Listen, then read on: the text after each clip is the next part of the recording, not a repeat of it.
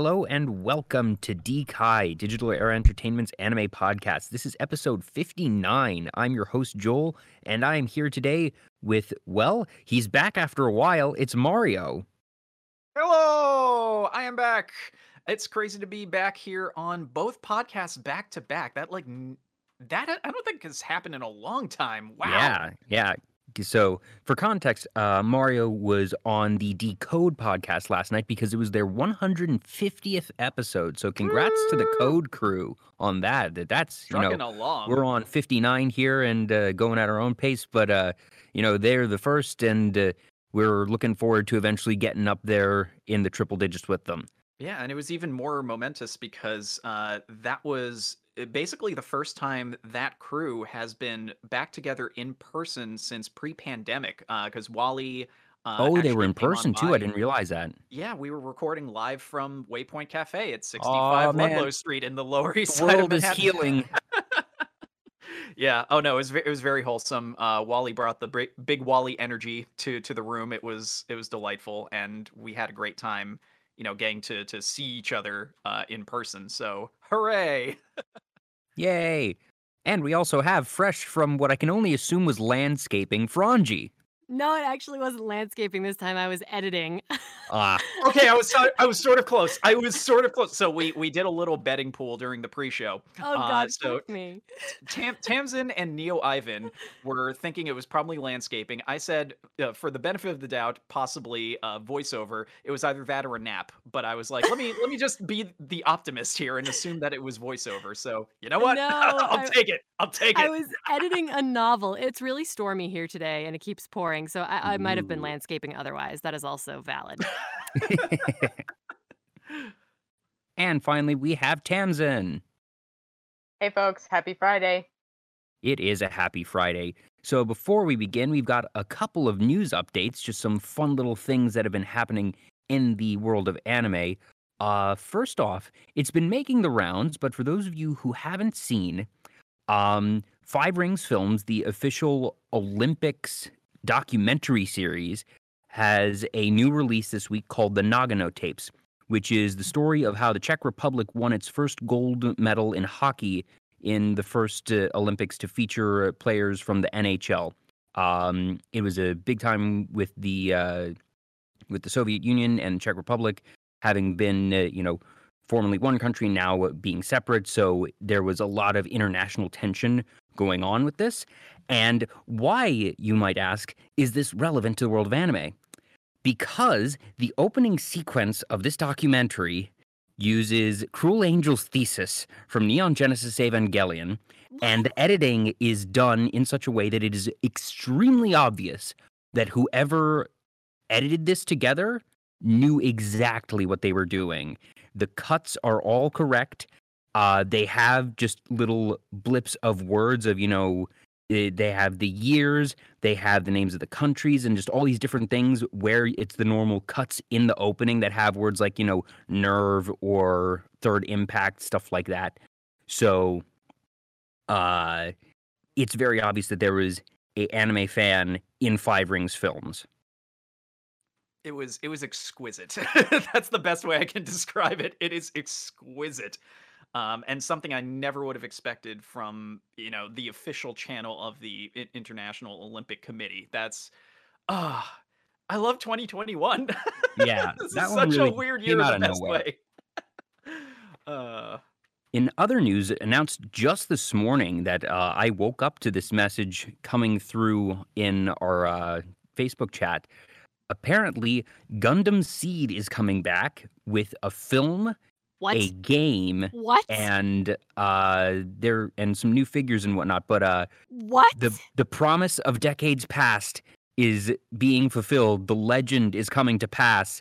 What? Gundam Seed continues. yeah. Ah! I, I'm actually glad that Franji apparently missed this memo so we can get Yeah. a live reaction. Live Yeah, that was great. Okay. yeah. So it's not a full anime. It's just a movie in terms of the visual Doesn't- media. It doesn't But matter. we're getting a movie. and, and oh to, Oh my to kind of elaborate, you know, on the the comment that you you made there, you know, that this was you know decades decades past, like literally back in the l- mid to late two thousands, they announced a, a Gundam Seed follow up film once Destiny had wrapped up.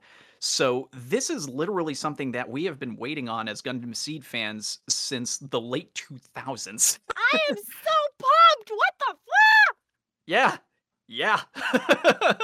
like Fra- Franji's guttural, visceral reaction is literally like what this news feels like. And I, I drew another comparison to, you know, how how exciting this was, you know, for for a Gundam Seed fan.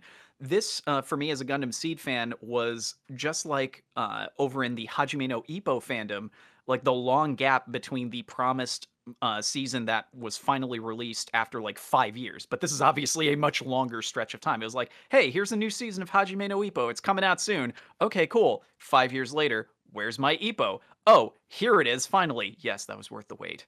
But it Oh was it was one of those deals of we've been waiting for a long time. It was confirmed. It was ready to go. Do you know what this yay. means? It means that I am not irrelevant for not yet doing a Zaft uniform cosplay. I can still do it, and it'll still be timely. Oh my god, you're right. Breaking out the Zaft unis. Let's do this. I'm gonna be Shinn just to piss people off. It'll be fun.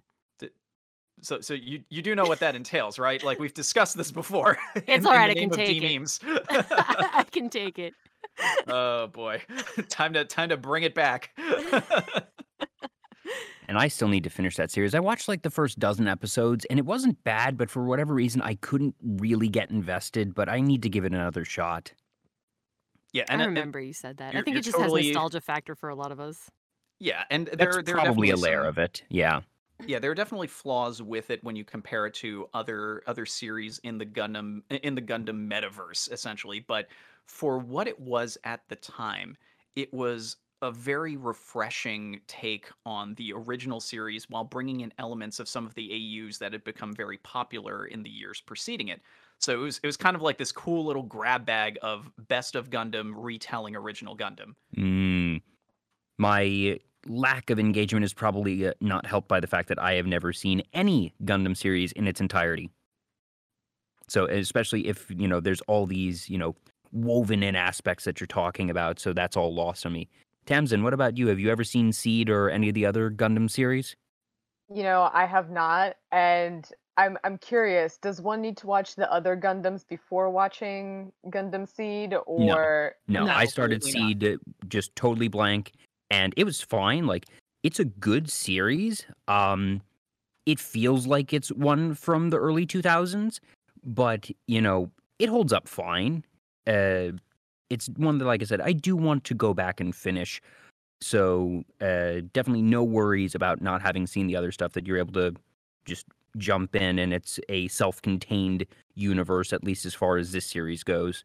Exactly. Um, and and to to that same point, another thing that apparently just went live today. Um, I, I've talked about before on the show that uh, Sunrise is very good about letting people re-experience uh, Gundam shows or experience the new ones effectively in real time, courtesy of their YouTube channel, where they do release a lot of things for free, even if it's just a timed release.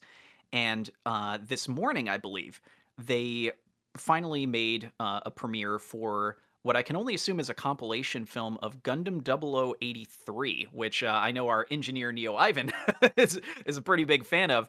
Um, so that's one that, yeah, you definitely need to have kind of the background because it takes place after the original, like, main universe Mobile Suit Gundam. Um, but that's it, it's just an example of you know how good they are, they are about giving people all these different entry points and sampling points for the Gundam meta series. Uh, so if you're a fan of OG Gundam and you never got around to 0083, well, compilation film's up if you want to get a nice taste of that in 90 minutes. Nice. So yeah, glad that that's coming out, and uh, it'll be interesting to see if this leads a more modern revival of Gundam. Because if you think about it, we have not had a proper Gundam series in some time. I don't feel that way because it took me forever to watch Iron Blooded Orphans, and it was only like last year that I finished it. But but I know what you mean. That's, that- that's it, on Franji delay. Uh, that's on Franji delay. Yeah. Franji delay. Mm-hmm. Uh, but no, that is a valid point. Uh, we haven't really had any any. Well, we no, we've had Gundam shows. Uh, the the build series or the build sub series has continued on in recent seasons. I I know this past year they finished off the most recent build divers. I think it was. Um, I dropped off with that one because I, I just wasn't feeling the later installments of the build series. It's been very hit or miss.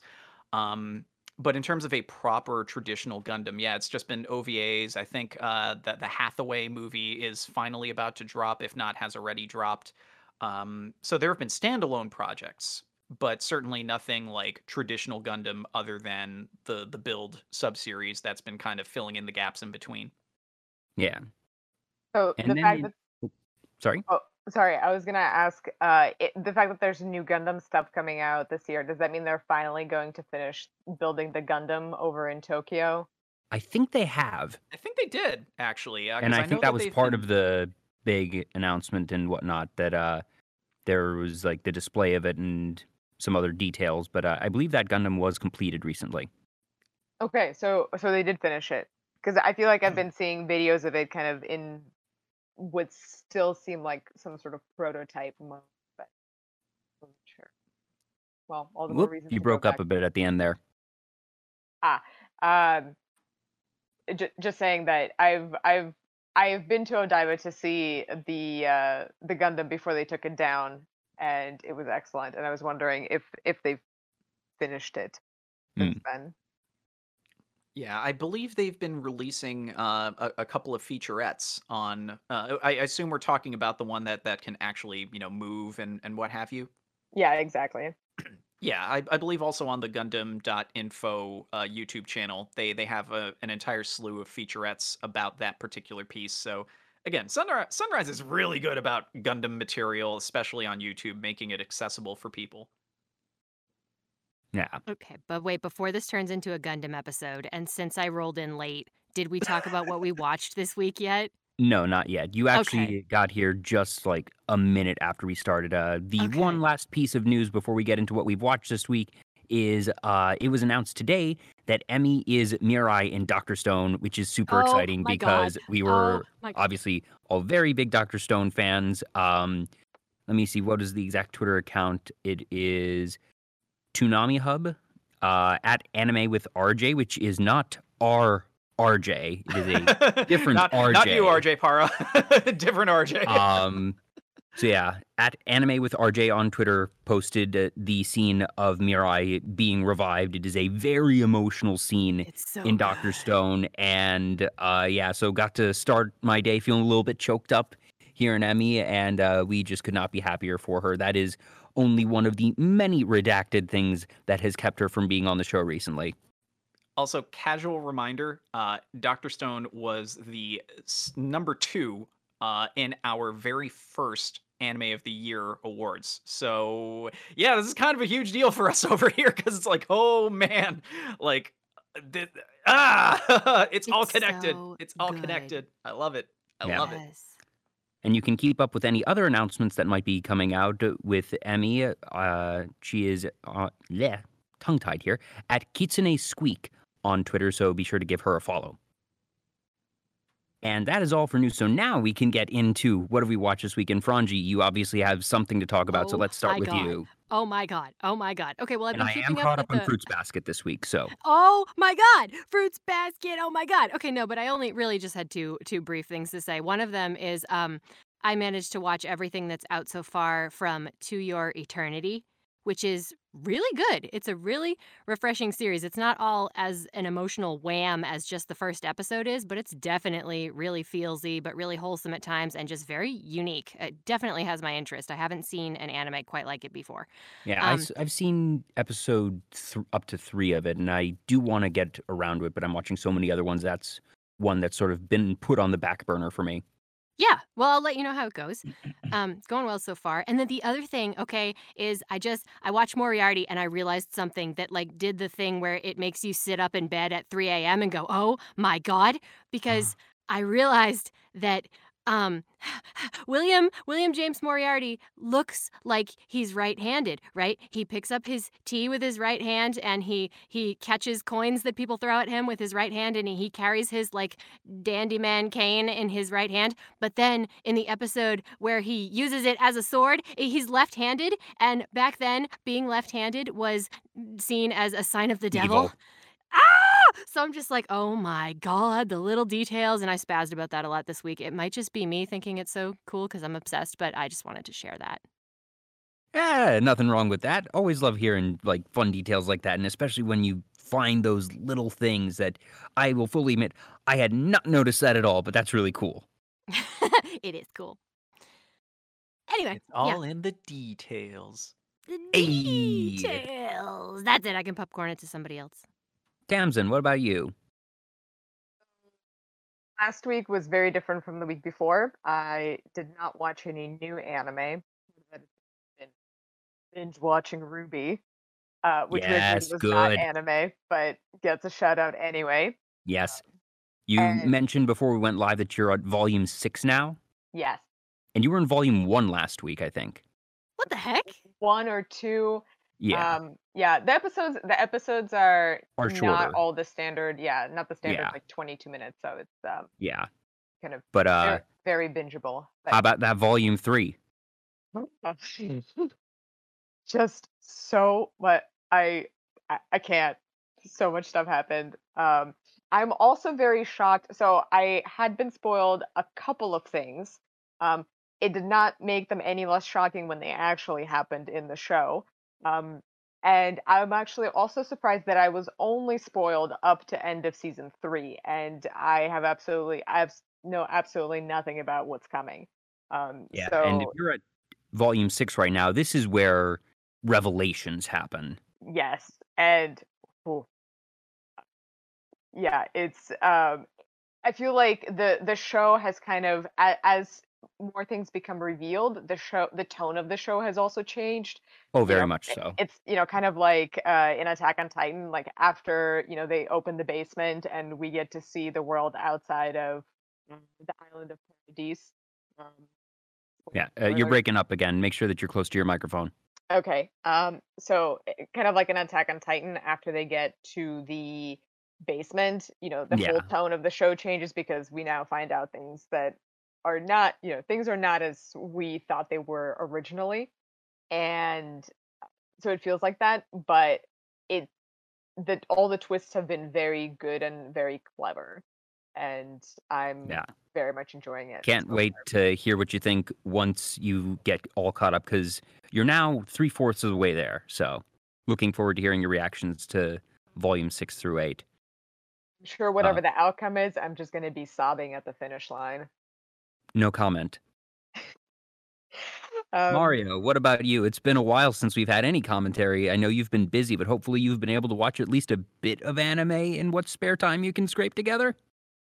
The irony of the situation is, I've been having more conversations about anime About anime and watching actually anime. watching. an- No, I, I, I- I've been saying this pretty frequently uh, to to a lot of folks. Like, literally, the only things I have been able to really, uh, you know, ingest in terms of content have been YouTube because I can pull myself away from that at a, any given moment, um, and Wednesday night wrestling that is and of course our streams here because you know i'm usually monitoring uh, over in the chat uh, for most of our nightly streams so yeah i can tell you about the casts of anime that i've talked to in the past couple of weeks like for example last week i had a second round with the the uh, english language cast of yu-gi-oh which was great because they were the first cast that i got to talk to for galaxycon uh, when I was still just kind of pulling together how to approach it. It was literally my first uh, interview. This time felt a lot smoother because I now have, you know, the way that I handle GalaxyCon. Uh, the week before that, it was another round with the My Hero Academia crew, but different um, different characters. The the one who carried over for both was uh, Clifford Chapin, uh, Bakugo.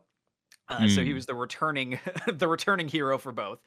Um, and let's see, week before that, uh, well, two weeks before that was the crew from Assassination Classroom. That was pretty cool. Ooh, I nice. got to got to talk to a, a mutual friend of ours by way of uh, uh, of Emmy, uh, Afia Yu, uh, whose whose visual novels we've played here on the channel, which is hilarious. Yeah, Sake Visual. Yeah. Um, and then the week before that was uh, Fire Force. So yeah.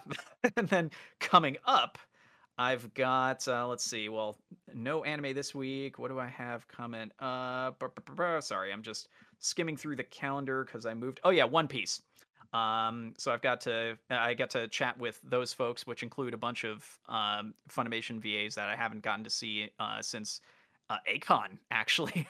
Hey, yeah, because uh. Ian, Ian Sinclair is uh, one of the the folks on that panel. I'm like, oh boy, I get to see, to see Ian virtually for the first time since then. nice. so yeah, it's uh, it's been very busy, and of course, uh, Virtual Crunchyroll Expo is coming up. Um, I will be returning as one of the panel hosts, uh, one of the co-hosts of Hime's Cosplay Cup. Uh, and I'll be presenting a Digital Era Entertainment panel there. Uh, details forthcoming once uh, that starts going up. Uh, and even though it hasn't been mentioned yet, I have one more virtual event that is coming up.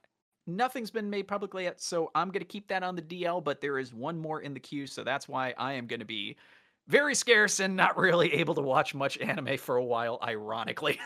Womp womp. all that but um you know i did i did film one of the panels for that uh, this past wednesday it was a great conversation about subjects that are very near and dear not just to my heart but to the hearts of many of us here at digital era entertainment um again details forthcoming so that's that's been my week and Very exciting. Yeah, we'll be able to keep people appraised of all your happenings, even if you aren't around. Uh, and once you do have time, I would be happy to point you to some of the best anime of the season because I may not uh, be watching um, 12 series and then have like three others on the back burner. so so basically you're you're taking my entire queue upon yourself as well is what you're what you're saying yes, right let's now. go with that. Um, I'm gonna continue to sing the praises, in particular, of Shadow's House, obviously Moriarty. Um, Odd Taxi has continued to hold up its end of the bargain. I Oh, know you at least good, good. started that one, Mario. So yes keep going on Odd Taxi when you have the chance. Um, there's the various continuing ones, but uh, you know, there's 12 series that have been good enough to keep my attention for the weeklies, and then like Vivy Fluorite Eye Song is one that I'm like two behind on, but it's been really, really good. Oh, um, okay Like it's a little bit heavy, but it's really, really good. I think as as far as it's going, I would go so far as to say it is the best time travel anime since Steins Gate. Ooh. Ooh, that is a that is a Yeah. statement. and, and to be fair, there aren't exactly a ton of time travel anime, but it's still really good.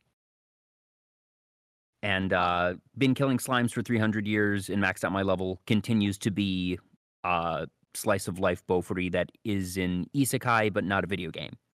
Hmm. So So, plenty like, of good stuff to go isekai. around. Yeah, yeah. Just very soft, very enjoyable, good cast. Uh, but yeah.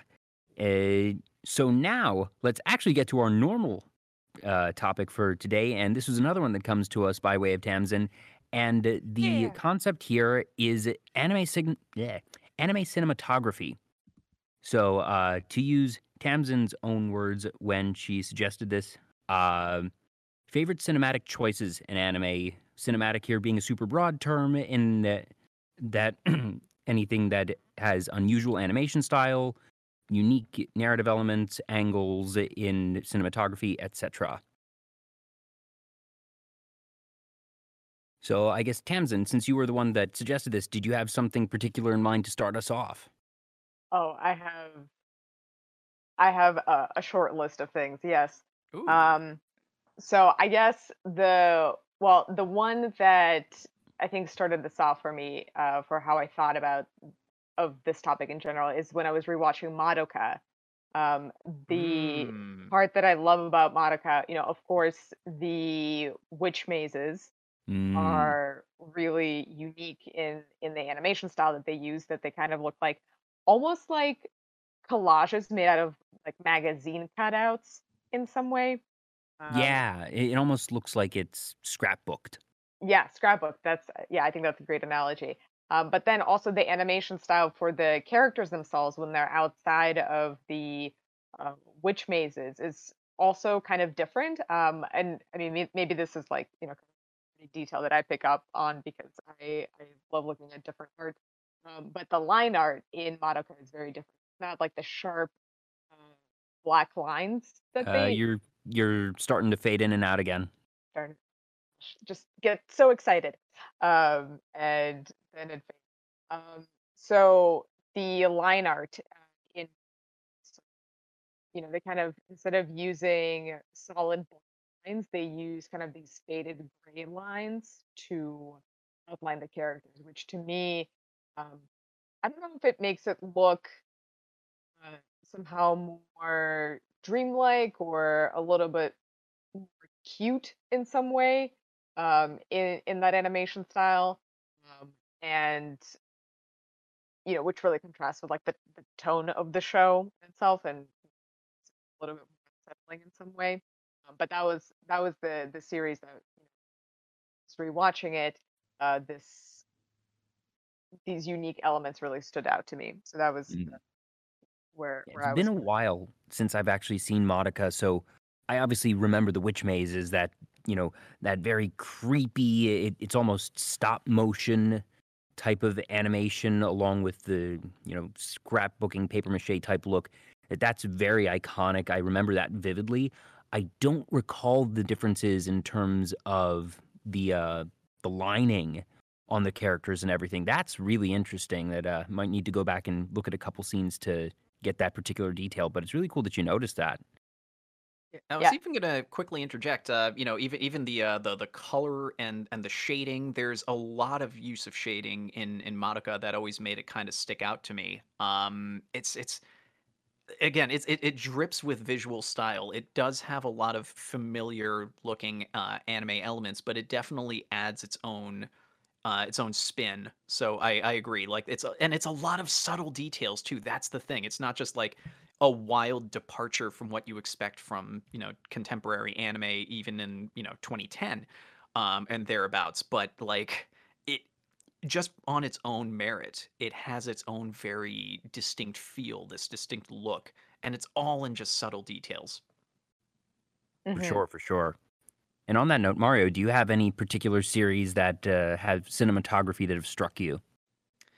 Uh, so I, I was thinking about this earlier, and two things came to mind. One of them was actually a, a feature-length film, uh, just because it was it, it was one of those very um, eh, kind of overall brazen in your face experiences that being redline um it, it Mm. had it had one of those uh, animation styles that really just kind of sticks out because of the level of detailing you know the more realism even with the heightened character designs you know it, it didn't look too cartoony it let me rephrase it didn't look too traditionally anime it looked more like uh you know western style animation of like you know the the the 80s and 90s your heavy metal your aeon flux stuff like that that really just reaches out uh, and stands out from the pack because of how different and distinct it looks.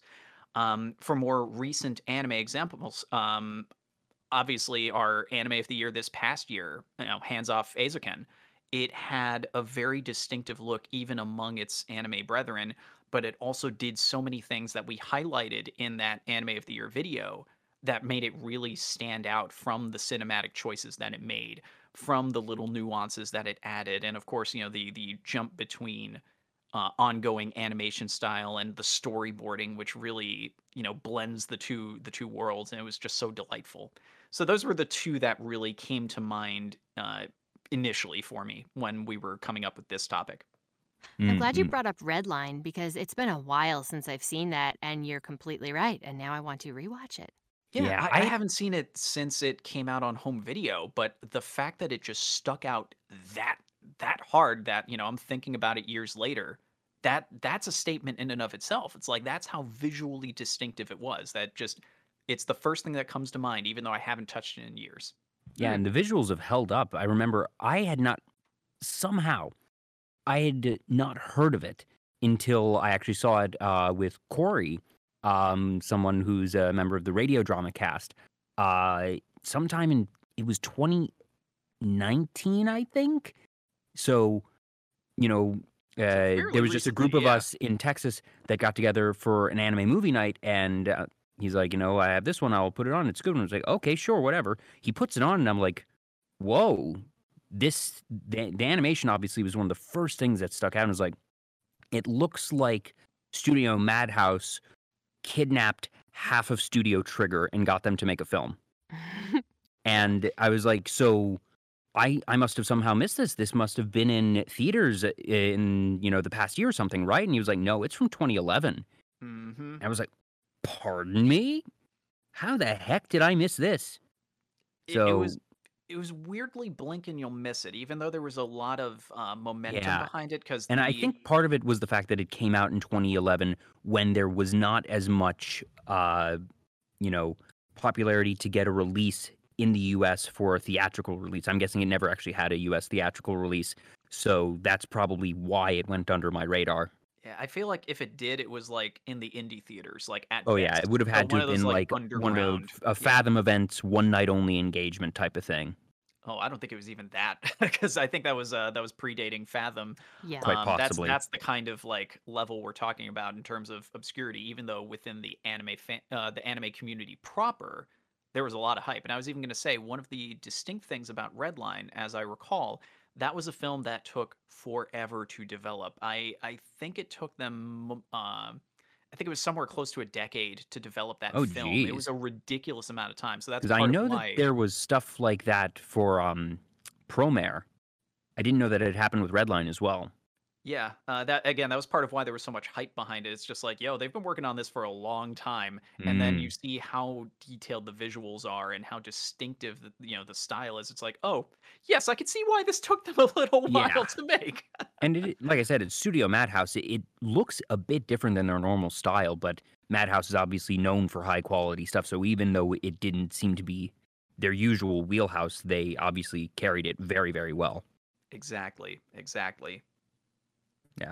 Um, I guess for myself, when I initially saw, thought of, uh, you know, cinematics, I thought of cinematography. I actually uh, misquoted the topic at first because uh, Tamsin, what you had said was the best cinematic decisions, and I was thinking cinematography ones, so like you know, camera angles, shot composition, stuff of that nature, which fortunately does still fall under the umbrella that you provided. So Oh, uh, all that yeah. thought was not for nothing at the very least. But um, I thought of some scenes from Death Note in particular. That that being one of the very formative animes for me. But the way that that show does angles and lighting in particular, I felt is just really good. Of there's so much theater of the mind. I'm not sure if that is the correct term here, but I'm going to use it because there's a lot of the internal monologues where it's literally the lights go down you see a character illuminated usually in a single color. If it's light it's usually red and if it's l it's usually blue.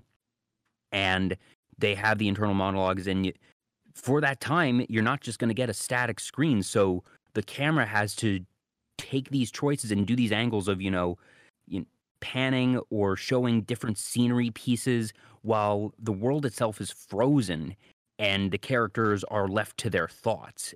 And it's something that you don't see very often. You sometimes see it in uh, like particularly climactic battles where you have sort of that matrix effect but death note always took it to a much more extreme situation where you'll actually have just all right time is stopping and we're now going to explain this to you and then unpause but while we're doing that, we have to do something with the visuals. Even though no mouths are moving, no interaction is happening, you're hearing the thoughts and this internal monologue of the character. So, one, from the actor's perspective, they need to carry a lot in terms of being able to really just emote because they aren't getting any assistance from their visuals. But at the same time, the camera has to be doing something so it's not just a static shot and they don't have anything to work with it much in terms of visuals either because no motion is happening. So it has to find ways to you know just angle and show the characters close-ups of like eyes or a smirk or something even a fist just to you know show anger or excitement things like that. And uh, you don't see it very often but i really enjoyed it in death note I will forever now call that type of motion eh, theater of the mind. I like that. Yeah. I, I was gonna say, uh, I'm Because I've heard the term was- somewhere. I don't know if that is the correct term here, though. But I know I'm not the first person to use the term. Yeah, no, it's it's definitely a common uh, a common association for d- different uh, types of uh, expression, but I feel like it's more so for uh, for literary uh, works. You know, when you're reading it and Yeah. you're crafting it in your Mhm. in your head. Yeah, but it's that- still in this that case seems it is a very literal interpretation. So we'll Yeah. we'll co-opt it for this. Yeah, I, I have repurposed the term. Uh, can't take credit for coining it, though. taking it back. No, but I was going to say to to build off of your point with Death Note. Um, I thought that was an interesting choice that you picked for Because you get it a bit in. visual style. You also get a bit in Code Geass. There we go. Checkbox. Ding! Mhm. uh, the thing for me, I would have singled out for Death Note.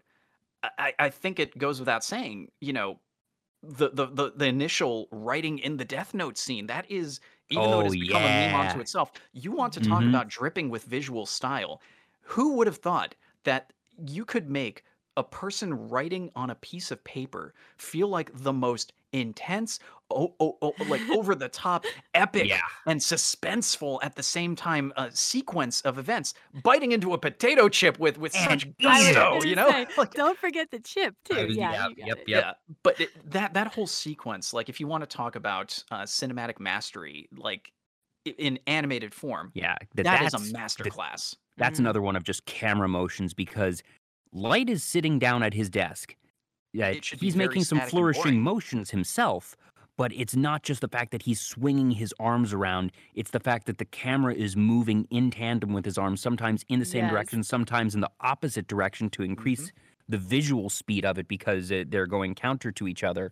But Mhm. that's one where if you look at it from thinking, okay, how would someone holding a camera have to move in this scene? They're all over the place, yeah. but it's all extremely deliberate. And and they also have the benefit of by virtue of being animation and can you know literally put the camera anywhere you don't have to worry about the physical limitations you can get Mhm. otherwise uh nearly impossible angles and kinetic motion that's the thing it is very kinetic Yeah, very good phrase static there. action uh, and that's that's why for me like if we're talking death note uh, that is the best uh, example i would think of immediately for Mhm. this kind of this kind of uh, subject that we're focusing on Yeah, for sure. Static. And that made me think of the big thing. It wasn't even what I was going to say today, but I'm glad you said the word static because if I had forgotten this one, uh, that would be really ridiculous. Um, but let me see if Joel has anything else. No, that was about all I had there. What do you have? Um, okay, so actually, more in the style of um, s- cinema type choices um, that, that that Tamsin was talking about, like sort of the kaleidoscopic thing in Madoka, um, is Gankutsuou, the Count of Monte Cristo, which Oh, I feel like people Yes. either love those love the choices they made or they hate it and i know people who literally can't watch it because they say it hurts their eyes but yeah, no, basically It- basically I can understand how someone could actually have almost motion sickness from that style, that it is very jarring. Yep. So what it is is yeah. like they they just do static layers of ridiculous patterns and then they do the line art of the characters uh, like as outlines and those outlines just kind of move across these static backgrounds. So every time a character moves even slightly, like their clothes, the pattern on their clothes doesn't. They kind of move Yeah. around it. So it can get really trippy and on top of that, the patterns are ridiculously colorful. It's like if you took the upholstery of every Victorian wallpaper, uh, Yeah. or the upholstery, the wallpaper, and like the curtains, and you just like threw them all together in a big, or like you went to Joanne and the fabric just vomited at you, and you took everything that was there. It's a lot. Um, it took me like three or four Yeah. episodes to get used to it, but once you do and you can really take the time to look at the details, it's like this is kind of cool. I It wouldn't is do the it most for every aw- anime. I, I had to, while you were going on that rant, and it was a good rant, I had to sort of rack my brain for what is the right term for this. At first, I had like gauche, and was like, no, it is the most ostentatious anime I have ever seen. yes yes emphatic yes yep, The visuals are visually. Just so unique that this particular style of static layering has been used even in some American cartoons that um I didn't watch it much, but if memory serves, I think uh Chowder on Cartoon Network used this technique. Um it's not one that's very common, but uh, it is not unique to Count of Monte Cristo. But Count of Monte Cristo absolutely committed to the bit. It is something that happens from episode 21 to 26. And for it being as stylish of an anime as it is, that it is, it's one that is very focused, obviously, on um, nobility and high class society. So everything is glitzy, everything is extra. And the style of the animation here is just layered on top of what is already this really over the top glitzy scenery. So it ends up just elevating it to a really unique level. And uh, you're really right, Franji. I'm glad you brought that one up because uh, it it's one that also I haven't finished. And things like I I watched that about this time last year and got to like episode 20, and then something came up, and that was one of the ones that I just forgot to finish. So thank you for reminding me that I need to finish that because it No was a good problem. series. It's a dark series, but a good one.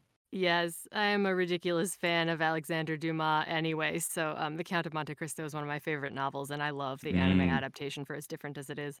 Um, yeah, Yeah, I'd actually so- like to follow up on that real quick because this discussion of you know the patterning suddenly triggered a more recent uh, show that I, I think has a lot of style for very different reasons. Um, Kakegurui.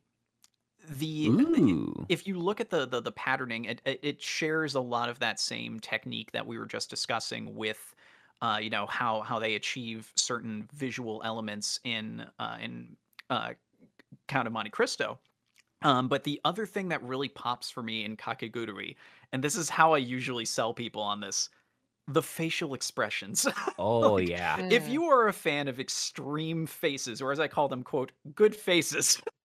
so, for example, if you've played the Ace Attorney series uh, of, of video games, uh, you know those those moments where um, you know someone on trial finally gets caught and they just have this absolute breakdown on the stand, the absolute ridiculous and sometimes borderline horrifying expressions that they make. Kakegurui has that in spades, but with polished modern animation of a very high quality because uh, they were getting some of that Netflix money. Oh, so yeah.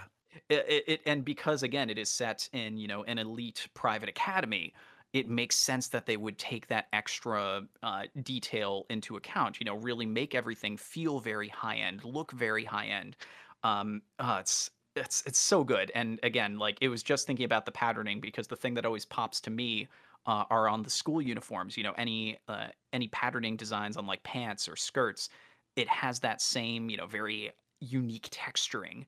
Um, so one thing just kind of reminded me of the other. Also, again, good faces because the way that they juxtapose a lot of that, uh, you know, with the regular action or even the the gambling sequences, uh, it's very it's very distinctive to the show and it flows very nicely. Yeah. Definitely a good one to watch if you have Netflix and has a professional acquaintance. Can't call her friend, but we've worked with her tangentially once again via Akon, Erika. Harlacher, who plays She's the great. lead of uh, Yumeko Jabami. Uh, Yep. Great, great performance by her. Definitely one that uh, the sub is good, but I think that that is one where the dub is honestly, if Is definitely English if English is your first language, just watch the dub. That just reminded me. I can't believe you have not talked about this one. Great Pretender. like Oh yeah. great Yeah, Pretender. let's talk like about the other how did you not lead off awesome, with that? Super I'm strong surprised. dub Netflix exclusive anime. Yes. Yeah, because you want to just- talk about dripping with cinematic style and very, you know, distinctive cinematic Yeah. style. And that this one show, sort of goes in the opposite direction of the past few that we've discussed because Yes. its style is much rougher. Um, it's something that looks like it's trying to be a cleaned up version of late 90s anime that it has a couple just some of the lining in particular is reminiscent of what you would see in like cowboy bebop. And just you know some older ones uh versus more modern uh techniques i suppose. But it's still very obviously done in a modern style in terms of just the polish and everything that it doesn't look like it is trying to be an old series but it is borrowing techniques from those series and then refining them for its own Yeah, that's a that's a very good way to to look at that because I think that also explains part of why it appealed to me on a very uh, sub, uh, subconscious level. it's like there's something comforting and familiar about this. Yeah. Ah, there it is. You know the the, the late '90s anime look. Um, and I, I also want to bring up a few that um, uh, Franji uh, in particular. I think you definitely can take point on some of these as I mention them. Uh, a, a couple of the Studio Trigger slash uh, late late Gainax uh, classics. Uh, you know, you look at your Fooly Cooly, you look at uh, Gurren Lagann, you look at Panty and Stocking. Oh, These yeah. Oh all yeah, Penny and had Panty and really Stocking is a league of its radical own. Yeah, they had radical departures in each of the the main features, but then you also have, especially in Panty and Stocking and Furikuri, uh, you know, segments within these shows that they just go on a complete tangent with their animation style. Be you know, for effect, usually comedic effect, like in Furikuri, you know, the bit where they rip off South Park for like 30 seconds because that was the right. hotness at the time. Uh, Yes. it- pa- panty and stocking uh you know jumping between animation styles and even when they had you know uh the, the the villain of the week blow up they go to like you know l- an actual model that they just blow up on camera. Like this is this is how they rolled in those shows. Uh so those also have very distinctive feels to them because of the choices made for the animation You're right. And besides like the South Park, Fooly Cooly also did the thing where they had just manga panels for a little while. yeah yeah Um, and let's see, Panty and Stocking does that cool thing where like it's really Western cartoony looking until they do their magical girl transformations, and then all of a sudden it Mhm. looks like fancy anime. Yeah, it's all over the place, but in a good way. Yeah. Speaking of so Tamsin, uh, we've gone over a fair number of series here. Any of them that you have additional commentary on? You mentioned Gurren Lagann because Gurren Lagann. the so the to me the shading style in Gurren Lagann with like the very bold black lines and kind of the very especially the uh, middle of the episode like still shots that they oh have yeah i love those those. visuals. I was obsessed with that art style for years and i actually watched another um rewatched an episode of a similar show well quote unquote similar but i think that had the kind of a similar shading technique um Hellsing. Um i rewatched the first episode and i was struck by how um just very bold actually the show is with its very liberal use of the color red um like Mhm. the sky is just blood red on numerous occasions the moon turns blood red alucard is just blood red with those shining yellow eyes in the middle of like a completely black outline and Mhm. it's just so unapologetically sinister um that uh yeah so it the the reference to Gurren Lagann reminded me about that so i'm glad that came up Yeah, that that's actually a great way to describe uh, the visual style for Hellsing because you know look look at the subject matter, look at the story. You know the fact that it gives off a sinister vibe from the get go. It's just like yeah, just just in case you weren't sure what you were jumping into. Here's a Not like very the visceral title or reminder. anything would let you know. or Yeah. the opening Oh, for example oh. Um, and yeah, like uh, what what you said about the the shading for uh, Gurren Lagann, that's why that's part of what I think really made you know the team that would go on to become Trigger uh, Mhm. stand out so much. They were uh, I, I still remember when Gurren Lagann first came out. It really did stand out among all the other anime that was coming out at the time because of these these unique uh, visual stylings that that team puts into their work and you know that carried over into to Kill la Kill you know when they basically spun off to to do you know studio trigger proper uh, so you could tie it back and just see that genesis you know see the it, it was it was the progenitor of what we would get from studio trigger moving forward Speaking of that, didn't one of you mention Promare?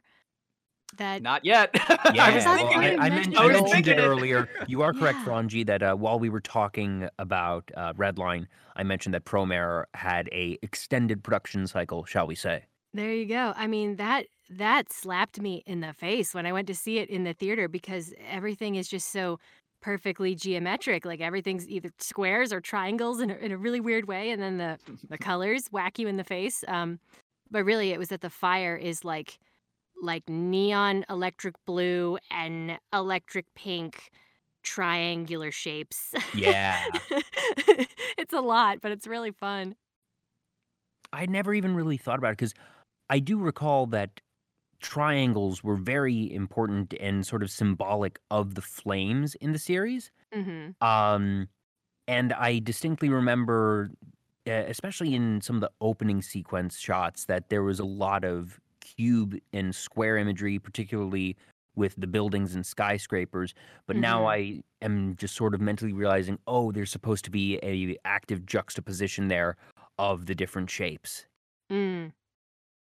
Yeah. Well, I don't know if I thought about it that deeply. Yeah, you're right. You're right. Um, yeah, uh, Promare's just really colorful. Yeah, Um, the way I describe that movie to people is okay, so you know Studio Trigger.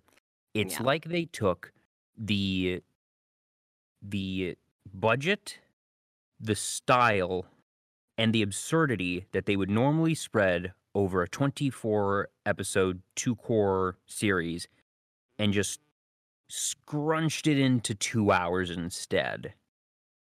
with lots of good music. Yes, very good music. Yes. So what if Studio Trigger just shot 80s neon straight into your eyeballs? Which they do. That- You're that is not right. wrong. no, that is the most accurate shooting 80s neon into your eyeballs is Yeah. Promare the end. Yeah, it, it just Yep, needed like yep. you, you know you know that that like generic 80s title template that everybody uses with like you know the grid and then like you know the, the chrome looking text. Oh yeah. like, Oh Yeah. yeah. If you could turn that into an anime. What if they made that's Anime this. Tron, but it wasn't actually, you know, in a virtual world? Don't don't don't give me hope. I know, I know, I know, don't Disney. Disney killed Tron Uprising, which was one of the best animated shows that they they've put out on their traditional you know uh, networks. Uh, and God, that had. Sorry, that is a, a rant for another time, but th- don't give me hope like that. Disney Oh, will never make it happen. I And Daft liked Punk broke so up. much. God, why am I, so I sad now? no, that was sad. Yeah, that was sad. Okay, I didn't know we had this guy. I, I really like Tron too. I don't think I have as much. Um, I don't think I've delved as deeply into it as you have, Mario. But, but yes, feels. Tron is pretty great. Yes. that's that. That's the takeaway here. Tron's great. It, it deserved an anime. It deserved an anime when uh, Daft Punk was still a thing, so we could get. Because imagine that. Just imagine for Mm. one second, like a Daft Punk soundtrack on a Tron anime, like not even just an animated series, a God. straight up. It, it, it would be Interstellar meets hopefully Tron Uprising, and that would have been amazing. Oh God, I want this now, and we'll never have it. I've made myself sad. I'm so sorry, Sad everybody. I'm so sorry. We were on this incredible high, and then uh, but I'm very glad that you mentioned Interstellar because Ooh. when uh, when I was thinking of this question, so I know we've been talking a lot about animation style, and I'm, I mean, I think all the examples have been just fantastic. how the hell did I Um, forget Interstellar? Oh, yeah, I think you know, in terms of like n- you know narrative and like cinematography. I mean, thinking of like audio as well. You know, the fact that Interstellar has no dialogue except for uh, for Discovery, the Mhm. Daft Punk album, is. I mean, at the time when I watched it, it just blew my mind at how well was I've never seen well Interstellar, so I did not know that Daft Punk actually had a hand in it or Oh my God! what It- it's about or anything.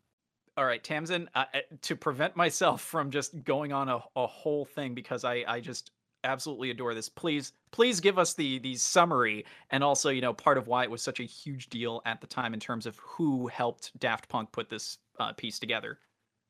Um, so I actually don't know that much about the history of uh, how it was put together. So I will uh, uh, popcorn that over back to you for, for that. But the the basic premise is that um, so the, the full title is Interstellar 5555: The Secret of uh, the Story of the Secret Star System, and follows this.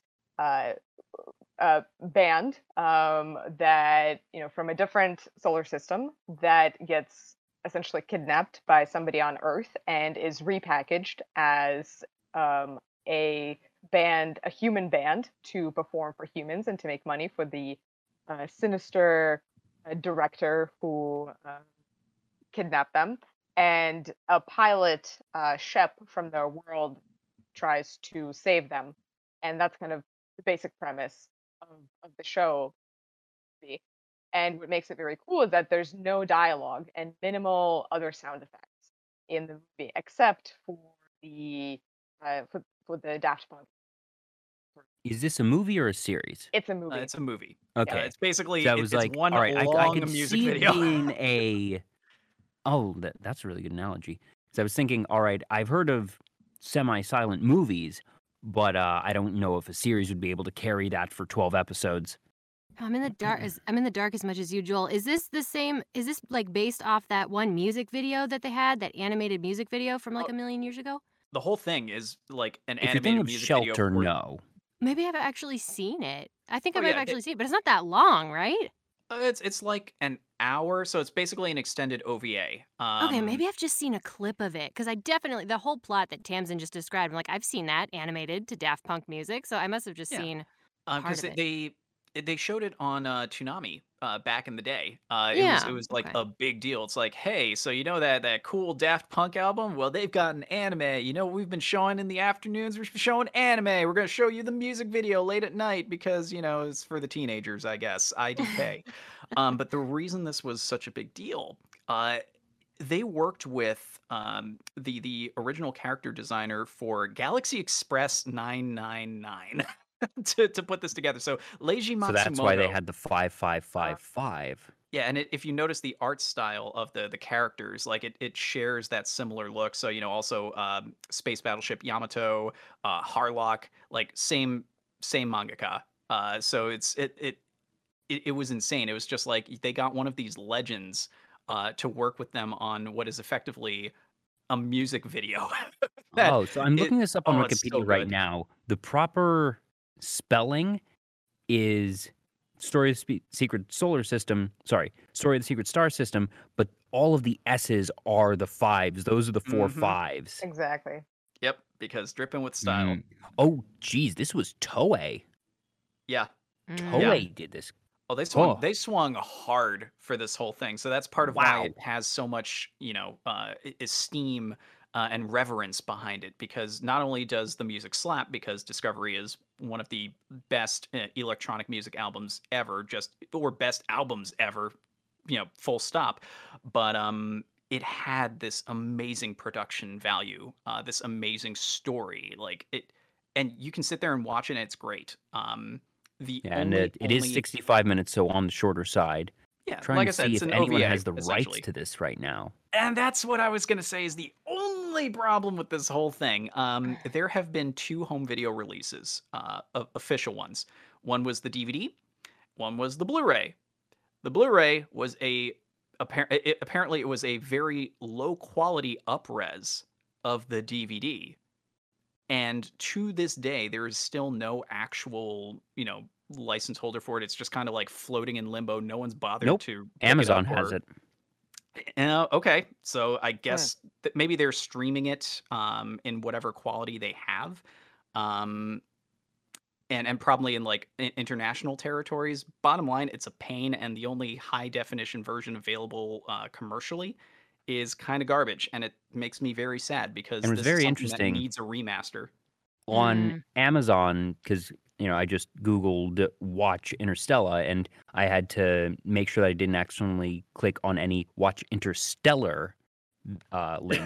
yeah, um, Amazon has it classified under music videos and concerts, not anime, not sci-fi or anything else. That it is actually just Mhm. music videos, concerts is how they have it.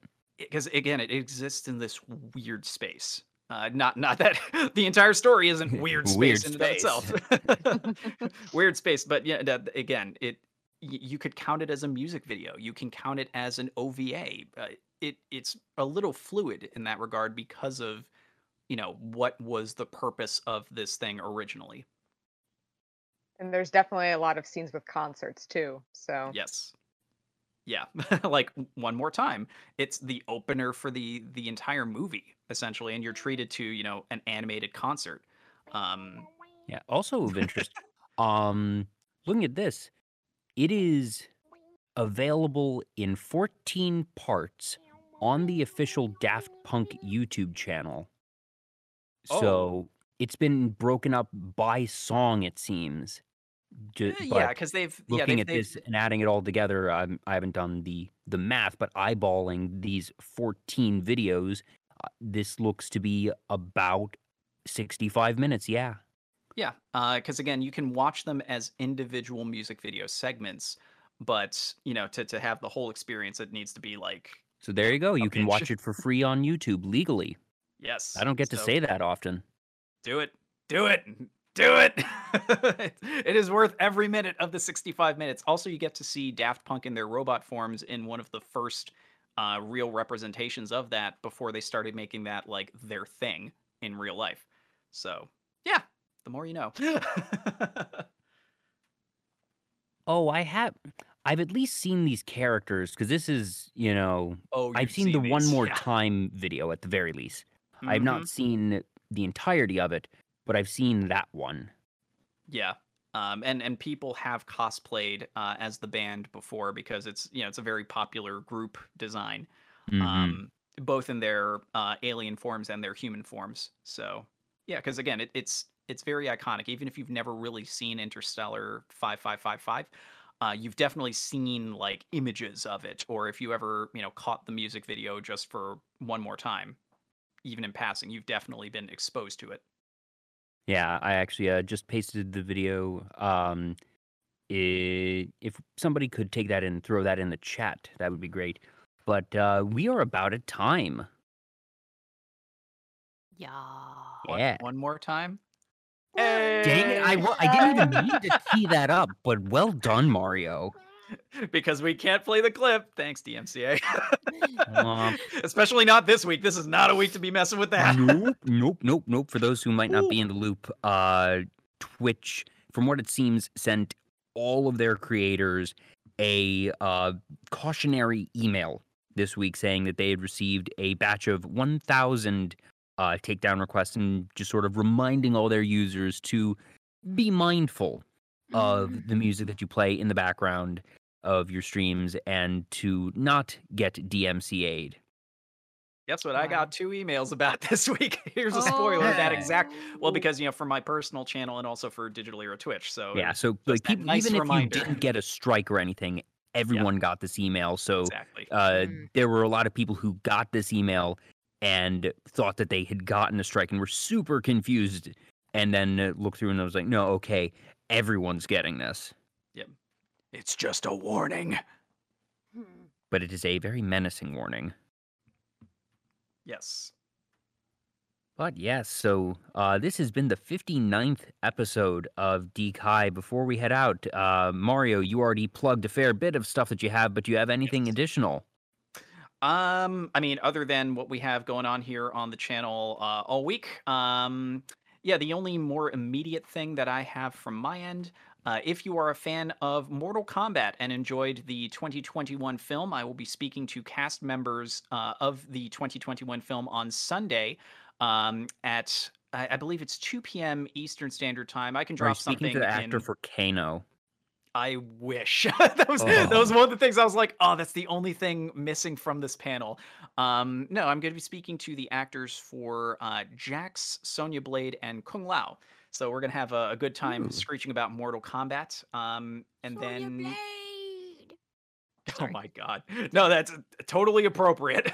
and now I'm suddenly thinking of the the '90s soundtrack uh, that that was done for that character, like not even the theme song. Um, yeah, so that's that's basically what I have going on most immediately. Otherwise, you know, I'm back here on the channel on Monday, continuing uh, Rain on Your Parade, which has been absolutely delightful. It is, uh, that is an indie game where the devs I've really seen just a little bit of gameplay from another streamer, and from what I've seen, it's just fun. It's oh, it is silly. It's self-aware. yes, Um, yeah, really, really good. If you have not had a chance to see it or play it yourself, Rain on Your Parade. You are quite literally a little rain cloud Mhm, suspended over a scrapbook by strings, mhm. uh, and your job is to rain on things, usually people. Sometimes you're supposed to rain on fires or animals or other things, but uh, it's a really cool combination of sort of a puzzle game almost, and uh, kind of strategy because you have to use your water judiciously and figure out, all right, where do I need to water things? When do I need to water them? Uh, but then it's Oh, also just chaos. the- that's it's also just iceberg. chaos. Uh, there have been first-person sequences, uh, stealth sequences. Uh, I may or may not have had to raise an army of the dead at one point. it's it It's a good game. wild. It is good. Wow. Yeah, and and uh, since it has no actual dialogue, uh, I've been doing a, a voice along, so um, you may hear a few familiar voices if you tune in when I'm floating around in the cloud, especially because the game actually gave me uh, an item to decorate my cloud that made one of my character choices legitimately canon. God, I love Nice. this game. Awesome. Tamsin, what about you? Do you have anything that you want to plug? Nothing to plug. Just wishing everyone a safe and fun weekend. Yeah, I'm about to have a four day weekend myself. Or no, wait, not four day, three day, but it's still a three day weekend, which is exciting. Yes. Franji, what about you? I got nothing I'm allowed to say. So, yeah, everybody have a good weekend. Hooray for redacted things. Yay! Uh, as for me, I don't have a terrible lot. Um, Mario, you and I, along with Taylor from the Radio Drama Cast, uh, from what I gather, I think it is going to be this coming Tuesday, but uh, correct. stay I, I was tuned actually for exact you. details. um, so we are doing a a hypothetical booking podcast where we are going to take the 43 members of HoloLive, the VTuber group, and book a Royal Rumble wrestling card. So we're going to be booking uh, three individual matches, a triple threat, so a, uh, a three-way match, one on one on one, and then the 30 woman Royal Rumble, which is uh, as it's done in the actual Royal Rumble, where you start with one, two people in the ring, and then every minute or so, I believe it is, another person comes in, so things get chaotic, and basically, we're going to canonize as best we can using what we have of the different characters how these matches would all go. So it's a combination thought experiment of VTubing and wrestling, and uh, it is going to be very, very fun. So do look forward to that. I believe that is actually going to be on Taylor's channel, which is Reach is Beast here on Twitch. Uh, but if you don't already follow her, you can keep up with us here on the Digital Era uh, social media. So follow us on Twitter or Twitch and also join our Discord. And you'll be able to get notifications about when we go live, whether it be for DKai, whether it be for Mario's Rain on Your Parade, or for any other special projects that we're doing. So, uh, yes, do be sure to like and follow us uh, wherever. And I know that we all had a great time doing Who Framed Roger Rabbit last weekend. We'll have the recording for that up on our YouTube. My guess is within the next two weeks or so. But it is still available on uh, Twitch as a VOD if you missed it live. And I believe that is all we have today. So this has been super, super fun. Thank you all for tuning in and stay safe, stay sane, get your Fauci ouchie, enjoy a long weekend if you have it, and enjoy De- National Burger Day.